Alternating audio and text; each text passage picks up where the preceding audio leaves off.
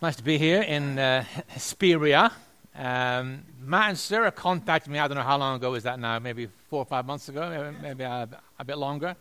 And um, just asking about, you know, partnership and connection and who we were and whether there's an opportunity for us to connect together, partner with you here in, in the U S A. And so um, around the same time, we had just been in a place where God was opening up some of our um, sphere of uh, operation, and, and we were beginning to, to look more internationally.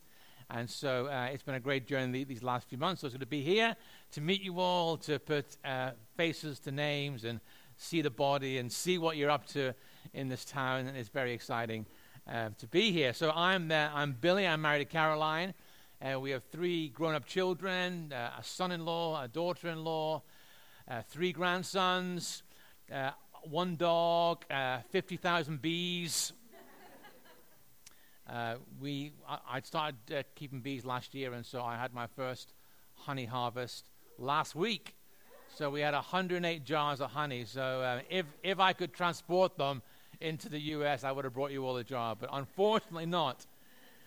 Um, and so um, I lead a network of churches called Pioneer. Uh, we're primarily have been based in the U K.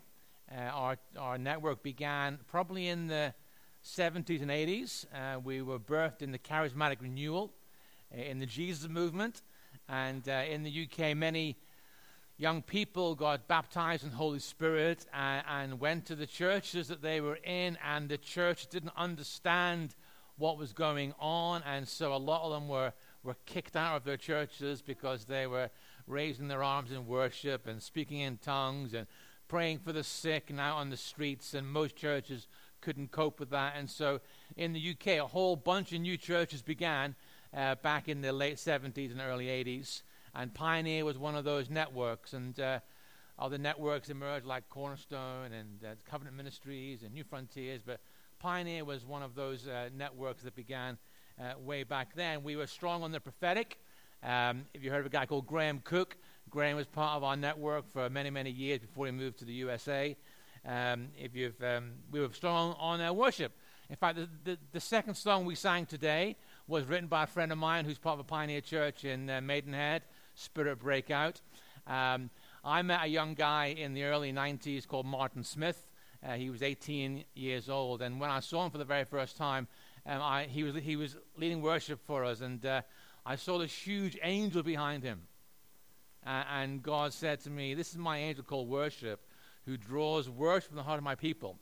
And so um, I, I got together with Martin, and we began to run a youth event together called Cutting Edge. And um, Martin began to write some songs. You, you may have sung some of them. And then they changed their name to Delirious halfway through this process, and then uh, we kicked them off into the into the world to go and bring their w- worship uh, into the world. And we were s- strong on that. I came to a conference in Vacaville in the early nineties, uh, having just begun to work with Martin and run Cutting Edge events, and we were gathering like a thousand young people every month for worship, and there was like sweat dripping down the walls and kids getting out of wheelchairs. It was just a phenomenal time. And I went to our conference and shared this, and there was a young guy called Banning Leepshire there who came to see me afterwards and just said, "I want to know more about what you're doing." And so we shared more about our Cutting Edge um, ideas, and he went home and started that thing called Jesus Culture. You've probably heard of that as well. And so we were strong on worship, have been strong on worship. Um, I got involved to lead Pioneer uh, ten years ago and brought more of an apostolic focus in church planting and social engagement, and encouraging uh, individuals uh, to take their calling seriously, whether that was in business or in politics or in the media or in education or in healthcare. And so Pioneer had created this sort of en- this, this innovative environment where church was grey, quite dull, and very much the power of the Spirit enabled us and empowered us to take the good news of the gospel into every sphere Uh, of our communities and of our society. We we served the poor, we started schools, we started charities in order to see the good news of Jesus spread out beyond the walls of the church. And so that's what we've been about, uh, just getting on with it, keeping our heads down, uh, focusing on our local communities. About three years ago, God spoke to us and said, "I'm going to change your geography." And uh chap called Alan Scott brought a word to us saying, I see God a bit like, um, we call it crazy paving. I'm not quite sure whether you ha- you have, you know, crazy paving. So like a, like a, like a patio. So this is like a nice, neat patio, but where patios have got like um, bricks of, of, of various shapes, we call that crazy paving. What what do you call that here? Just, you don't have the name. And it's like here and here and here and here. So these, these last few years, God has, has opened up doors for us to work into Australia and Sri Lanka and Cuba and Kenya and Zambia and the U S A. And so um, you are the second partner church in the U S A. Number two. um, you know, so we would describe our values as we are we are missional. You know, we want to think outside the box. We want to think outside the walls of our church. So what you did here is just beautiful, isn't it? Beautiful. Beautiful. We want to be reaching out to people, not like just saying come to us, but going out to where people are, meeting their needs where they are. We are relational. You know, we are building community. We're not about hierarchy. You know, leadership comes out of community, not sit, sitting above it. I first went into church ministry many, many years ago, and the, my first bit of advice that was probably the worst bit of advice I'd ever received was this: don't get too close to the sheep. That was the philosophy of leadership.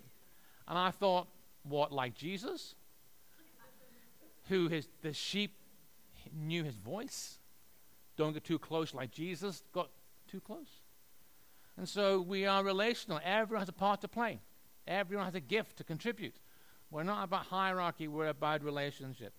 We are charismatic. We prioritize the presence. It was beautiful to be. I could, I could have been, been at home this morning. You know, we had worship leaders from all over the world leading us, didn't we, today? Which is really cool. You know, I was in Australia a few weeks ago, and they, they did exactly the same. So, you know, it's just great that we can prioritize the present. We believe in the work of the Spirit to, to, to bring about miracles and healings and restoration. And so uh, we are charismatic, and we are kingdom-orientated. It's about all of life. It's not about building. We're not interested in building the brand of Pioneer. We're interested in extending the kingdom of God. And if that means we can help, well, we'll, we'll help. But we are about the kingdom of heaven, influencing all of our communities, uh, all that we are involved in. God's kingdom, his rule, his reign, his beautiful rule and reign coming. Not to dominate, uh, but to serve and to enhance and to enrich all that we do uh, around us. So we have a few distinctives as Pioneer. Um, we promote women into every sphere of leadership in the church. There's no position that's barred because of your gender.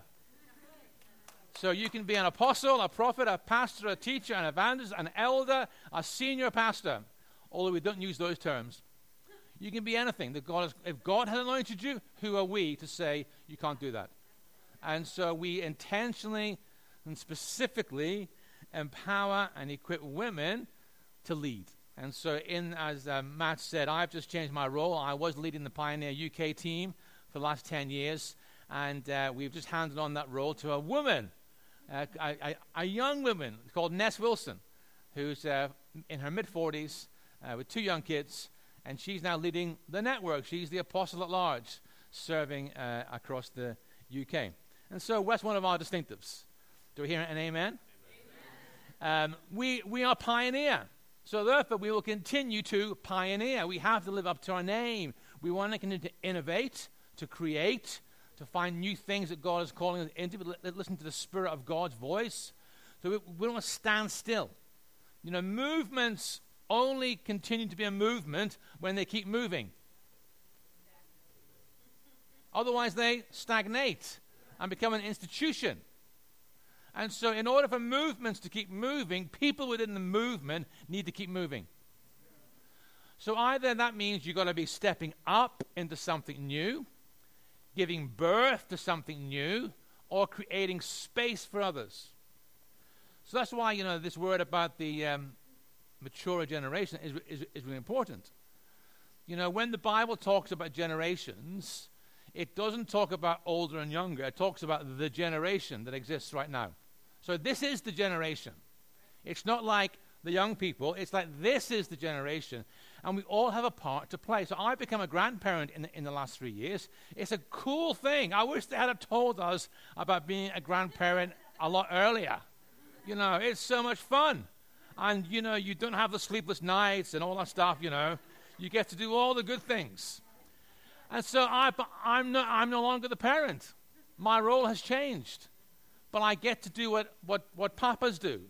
I don't do what daddies do anymore. You know, it's a different role. But it's still an important role. You know, I, I, I had a word for, for our white-haired folks. Um, the, the, the, there's a scripture in John um, where Jesus says this. If you remain in me, my words remain in you, ask whatever you will, and it will be done for you. And the revelation I had was this. If people stick around, if they remain, their prayers carry authority. And so sometimes we forget that you're still here, white-haired people. You're still sat here. The many of our peers have, have walked away, but you're still here. And because you have remained, the prayers that you pray carry authority and carry weight. And I said to our, we call them the Remainers, to our Remainers, which in England is not a great term right now because we have Brexit going on. And you got the Leavers and the Remainers. So it's, it's, it's not a, a, a great term, but that's the term that I'm using. Because you have remained, your prayers will carry more authority than you realize. And in fact, I said to them, you will see more fruit in this season of your lives in your prayerful authority than in forty years of activity. Because if that scripture is true, which I believe it is, if you remain in me, my words remain in you, ask whatever you will, and it will be done for you. And so, um, for those of you who continue to remain, there's still a place, there's still a role. It looks different, but it's there, and you carry authority in your prayers. And then the third area that we really want to see as one of our distinctives is that we are we want to be catalysts for unity. We we we we will love the whole body of Christ, not just our little bit of it. You know, we are not the only thing in town. God has been at work for centuries in all sorts of places, and we're just like the latest incarnation of it. And so we have to honor what has been. We have to honor those who are around. We have to honor people who do things slightly differently to us. Um, but that's what we are about as as Pioneer. And that has ended up, I have, um, for the last four years, I served as a president of Churches Together in England, uh, which was a weird thing to, to, to have to do. Um, and there were three, four other presidents. There was the Archbishop of Canterbury. There was the Roman Catholic Archbishop. Uh, there was the Orthodox Archbishop. Uh, there was the, the, uh, the Right Reverend Doctor who was the church in charge of all the free churches, and, and me, uh, new church leader. And so the first time I, I had a meeting, they said to me, how should we um, address you? I said, well, um, my friends call me Billy. How's that for a starter? And so I found myself in this environment, where all these, these men who were in high positions of authority within their churches, and yet coming to see they all love Jesus, but did things very differently. You know, I, I then got invited to, I got invited to, to, to the to the Queen's ninetieth birthday celebration at Saint Paul's Cathedral, and um, they said to me, "Please come and uh, with the other guys and, and robe and process." So I had to say, um, "What does that mean?" They said, "Well, you, you come and put on your clerical robes, and then you walk down the aisle in front of the Queen." So I'm like, um, "We don't have any robes." I mean, th- this is it, my Batman T-shirt, you know. So they said, well, um, well, wear a suit at least. So I wore my suit, and um, I went into Paul's Cathedral and, and, and walked down the aisle and acknowledged the Queen, and, and we did our thing. And then I had to leave the service quickly, and so we were, everyone then processed out, and they have a robing room where they all get changed. So all these guys like getting undressed, you know, not, not, not, not undressed, undressed, but, you know, out of their robes. And then I, I nipped off quickly. I had to get a train. So I nipped out the east door, and I, I walked out and then realized that um, there was no one else there apart from the, the royal family and the prime minister. And um, I'm thinking, wow, I've, I'd walked out the wrong door. And they were all, like, getting ready for the flyover of the Spitfires and all the various, you know, things. And and so I nipped down the stairs to try and get out quickly. And then all the paparazzi, all the press were there on the other side. It was all blocked off. And so my wife is on te- is watching it on T V because it, it was live. And she's going, what is he doing? It was like Mister Bean. I was Mister Bean. And I'm like walking around with my with my file going, how do I get out of here? And then I went over to this guy who happened to be the head of the armed forces for the British Army. And I'm chatting away to him, and Caroline's going, what is he doing? What's he doing? Billy, get out of there. That's what happens when you follow the Lord. And, and uh, But it's because of we are committed to unity. And we had to be where, where these people are. And so that's what we're about. So that's Pioneer. There's about fifty churches in the U K and uh, about another one hundred churches uh, across the, the globe now. And so it's, it's, it's early days, so we're looking forward to journeying with you guys over these coming years. And uh, you'll get to see a, a few more of us over the coming months. So um, I'm excited to be here. Pioneer. Okay, Acts chapter eleven, if you, if you have your Bibles, phones, iPads. If not, it'll be on, on the screen.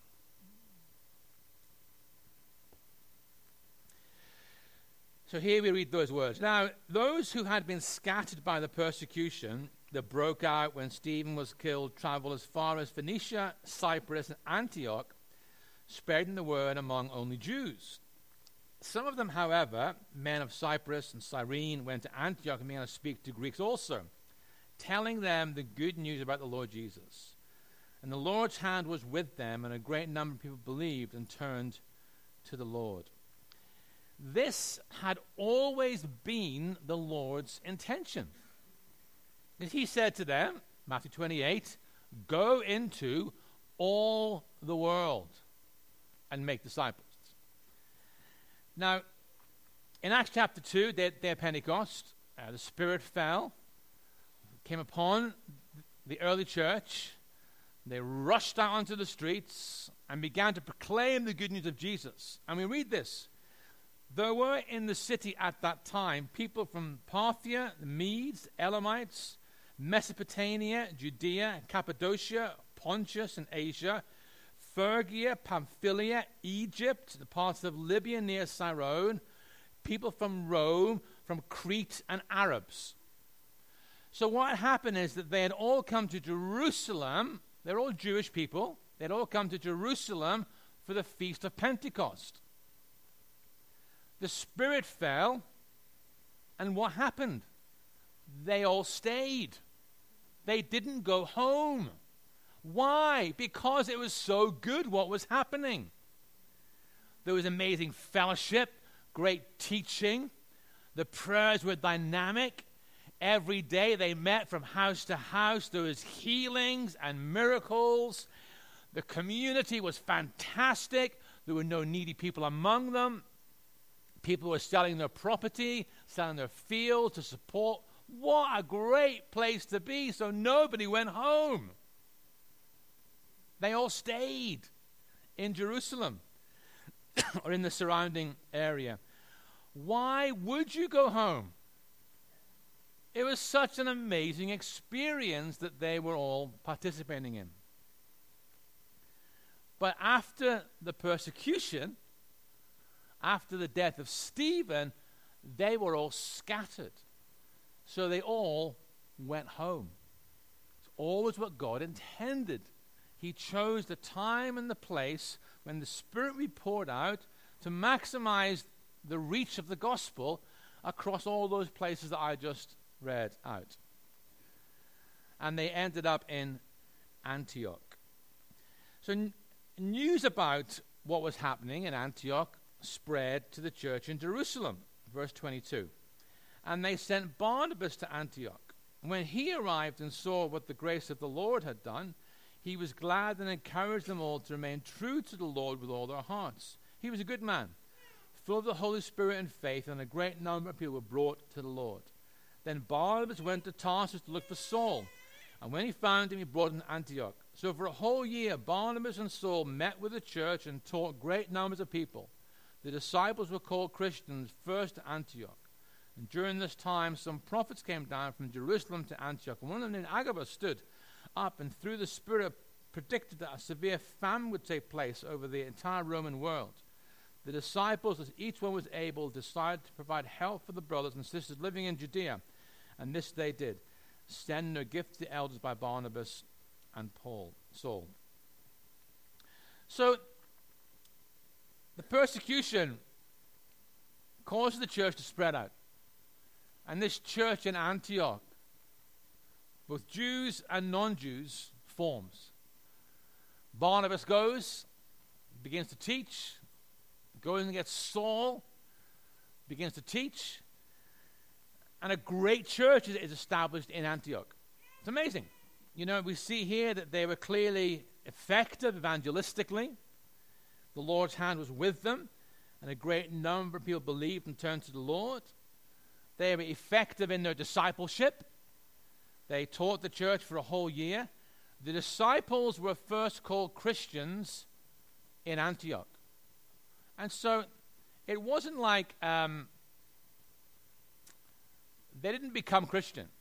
They became followers of Jesus. People on the outside looked at them and said, they are like little Christs. That's what Christian means, little Christ. They are just like Jesus. That's what discipleship is. The aim of discipleship is that we are formed to become like Jesus. So they were effective in their discipleship. They were little Christs. You take the Christ out of Christian, all you've got is Ian. Anyone here called Ian? Anyone know an Ian? That's all you've got left. You take the Christ out of Christian, you've got Ian. They were little Christs. They were they were becoming like him. And it, it was it was a name other people said, oh, they must be followers of Christ because they look just like him. I wonder if people said that about me or you. We don't have the label. We don't have our fish badge on. We don't have it on the, on the, on the, on our bumper sticker. Just by our lives, they go, gosh, what is it about those people? What is it about them? You know, the Methodists were not called Methodists by themselves. It, other people called them that, because of the way they did things. And so they were first called Christian at Antioch. They were effective in their discipleship. We see in um,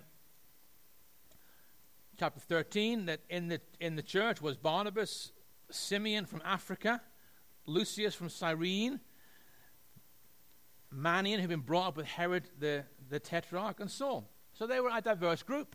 They were open and inclusive to people from different backgrounds, different races, different cultures, different uh, socio-economic backgrounds. They were an, an open church, and that's the sort of church that I believe we need to be, but that's what they were here at Antioch. They were hungry to respond to the voice of God. They honored the prophetic. You know, the prophets came down and prophesied, so they, they responded. They didn't, like, treat it cynically. Oh, here we go, it's Agabus again, giving us a word. No, they they they listened to the word. Right, we'll take an offering. That was a real step of faith, because the famine probably hadn't started at that point. But they thought, no, we're going to respond to what God has said. So they were hungry to respond to the voice of God, and they were generous, giving beyond themselves. They, they decided what they should give, and so what a great church. What a great church. But so what so easily happens is this. Just as in Jerusalem, they all got comfortable with the way things were. Let's let's make, this is amazing. well, you know, what God is doing is fantastic, and there's the community, and there's healing, and there's miracles, and there's wonderful worship, and everyone loves me, and I love everyone, and it's great to be here. And God went, no, that's not the intention. The intention is to, to get out there. So here we have another situation where Antioch has become a great church. People are loving each other, serving each other, using their gifts. It's a beautiful place to be. Acts chapter thirteen. Now, in the church in Antioch, there were prophets and teachers. Barnabas, Simeon, called Niger, Lucius of Cyrene, Manaen, and Saul. And while they were worshiping the Lord and fasting, the Holy Spirit said, set apart for me Barnabas and Saul for the work to which I have called them. And so they fasted and prayed, and they placed their hands on them, and they sent them off. So this transition took place. It wasn't persecution this time. It was the voice of the Lord spoke. I wonder whether in Jerusalem the Lord spoke as well. But they didn't respond. But here in Antioch, God spoke. They responded. They thought, we aren't going to get this wrong twice. So they took Barnabas and Saul and they sent them up.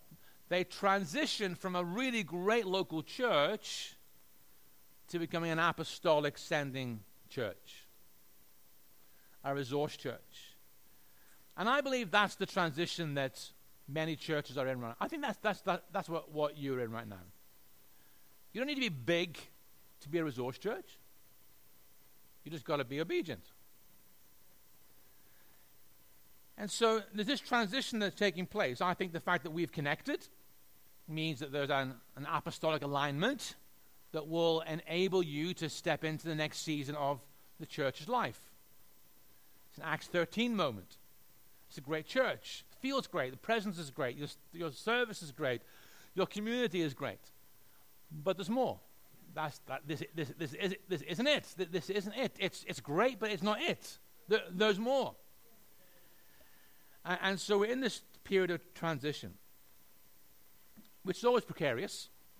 You know, it's a, it's a ch- ch- if you're the most dangerous part of a journey is crossing a river.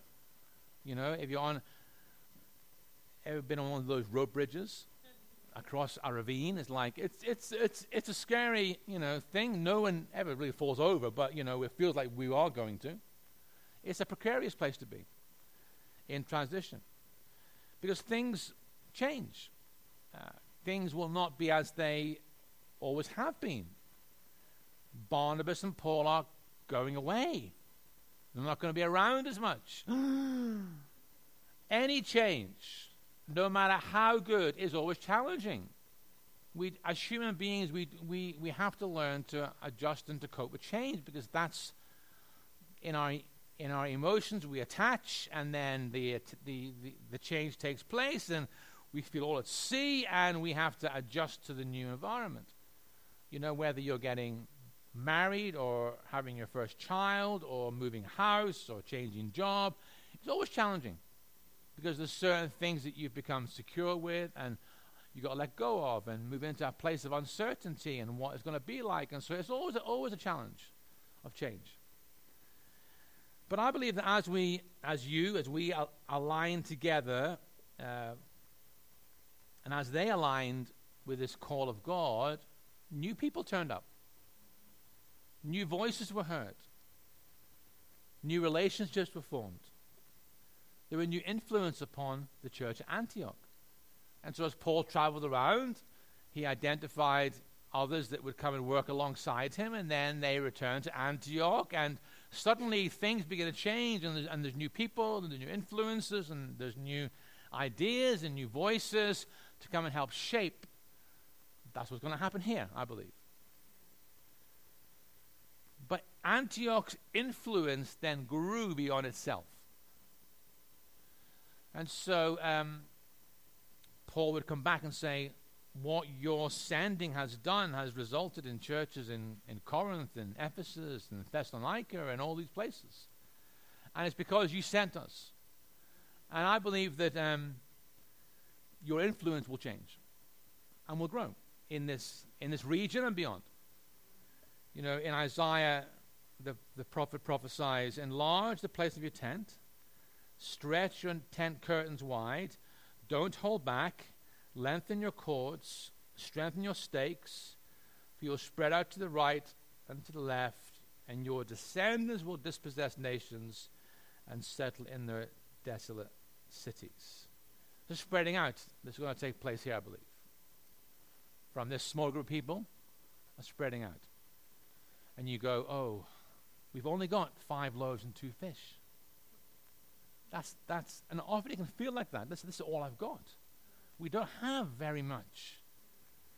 I can remember years ago hearing God speak to me about some things he was calling me into, and um, I just felt like I had five coins, and I looked at the task ahead, and it needed lots more than that. Lots more. And I'm like, ah. Oh. And I felt God say, turn around. And I turned around, behind me I saw the storehouses of heaven, like millions and millions and millions of coins. And I felt God say, as you give away those five, then you open the floodgates for heaven's resources. That's what happened with the feeding of the five thousand. You had one little boy who went, I've got some fish and some bread. And the disciples went, fish and, fish and bread? And Jesus blessed it and broke it. And, and what's amazing is this. At what point did it multiply? As they gave it away. It didn't like suddenly go, like from heaven, this like huge feast go, vroom. And you go, oh, great, we can feed everybody now. No, no. They still had the five loaves and two fish. They went round, gave it out, gave it out, gave it out, they gave it out. I'm thinking, this is keeping going. This isn't stopping. Gave it out, gave it out. This little bit of loaf just kept, kept the same, kept growing, kept. That's as we give, so God restores. And I believe God is going to stretch you out to the right and to the left to expand the influence. I believe you're moving from an Acts eleven moment to an Acts thirteen moment. It requires us all to step up. As I said earlier, movements only keep moving when those within the movement move. And so the question for each one of us is, so what does this mean for me? What's my step? What's the thing I need to step into or give birth to or create space for in order to see God's kingdom expand to the right, to the left, to the east, to the west, north, and the south? Acts eleven is a great place to be. Great church. Lots of good things going on. But I believe God wants to multiply that. So in lots of places, there are lots of great churches doing great things. Serving the community, serving the poor, uh, gathering God's people, building up God's people, discipling God's people, uh, demonstrating to the world what God is like. There's a great scripture in uh, Ephesians chapter three where, where Paul says, that this, this, this was God's et- eternal purpose. This is what God has always been about. That through the church, the manifold wisdom of God is made known. Now, what's the wisdom of God? It's Christ. So through the church, Jesus is made known. That's the, that's the big mystery. That's the big plan. That's the big idea that runs from Genesis to Revelation. That through this ragtag group of people, Christ is made known. Amazing. This is what God has laid down his life for. That through the church, he makes himself known. And so your community go, this is incredible. What, what, why do you do this? Because this is what Jesus would have done. And we are little Christs. So you're going to serve him. So Acts eleven, Acts thirteen. That's, that, that's the shift that's taking place. And um, we want to help you in your Acts thirteen season. Is that cool? Yeah. Amen.